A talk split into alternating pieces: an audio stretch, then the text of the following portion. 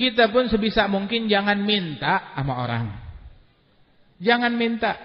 Sebab di antaranya meminta tersebut kalau bukan untuk hal yang darurat itu adalah sesuatu yang tidak baik di dalam syariat.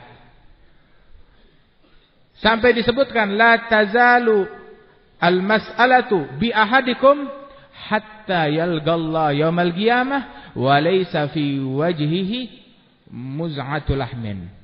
Senantiasa seseorang mengemis, meminta-minta sana sini. Sampai akhirnya hari kiamat menghadap kepada Allah Ta'ala di wajahnya tidak ada satu daging pun juga. Copot semua mukanya. Di hari kiamat. Nah karenanya itu. Rasul mengatakan. La tahilul mas'alah. Lidhi mirwatin sawi. Sesungguhnya. Mengemis meminta tidak halal.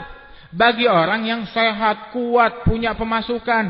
Punya harta ataupun juga punya usaha. Ada satu sahabat datang kepada Rasul sallallahu alaihi wasallam mengeluhkan hutang dia yang banyak, kemiskinan yang melanda dia.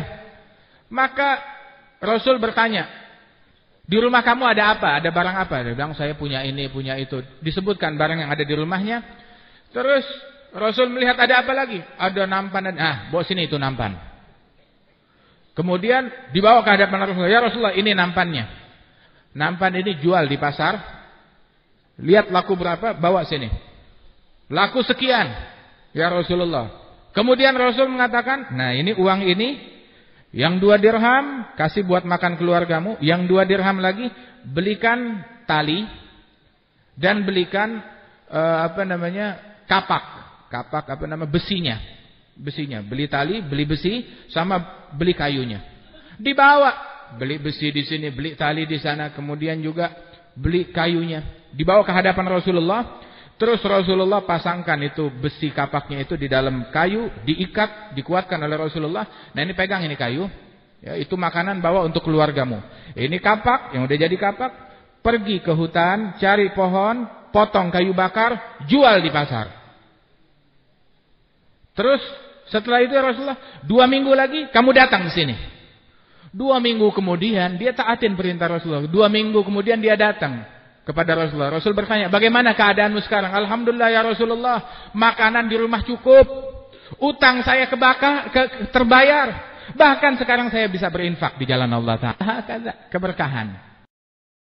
Nah karenanya itu, man man yasta'afif yu'ifuhullah. Man, man ista'af yu'ifuhullah. Wa man istaghna man yastaghni yughnihillah. Barang siapa yang bersikap apik, nggak mau meminta, maka Allah Taala bakal cukupin dia. Barang siapa yang merasa cukup, istighna nggak ada saya nggak mau. Merasa cukup, nggak mau minta sama orang, maka Allah Taala akan berikan kepada orang tersebut.